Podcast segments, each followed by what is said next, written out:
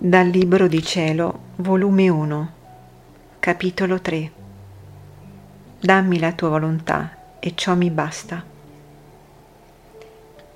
Onde il Divino Maestro, da principio, posa mano a spogliare il mio cuore da tutte le creature e con voce interna mi diceva, io sono tutto il bello che merito di essere amato. Vedi, se tu non togli questo piccolo mondo che ti circonda d'intorno, cioè pensieri di creature, immaginazione, io non posso liberamente entrare nel tuo cuore. Questo mormorio nella tua mente è d'impedimento a farti sentire più chiara la mia voce, a versare le mie grazie, ad innamorarti veramente di me. Promettimi di essere tutta mia ed io stesso metterò mano all'opera. Tu hai ragione che non puoi niente. Non temere, farò io il tutto.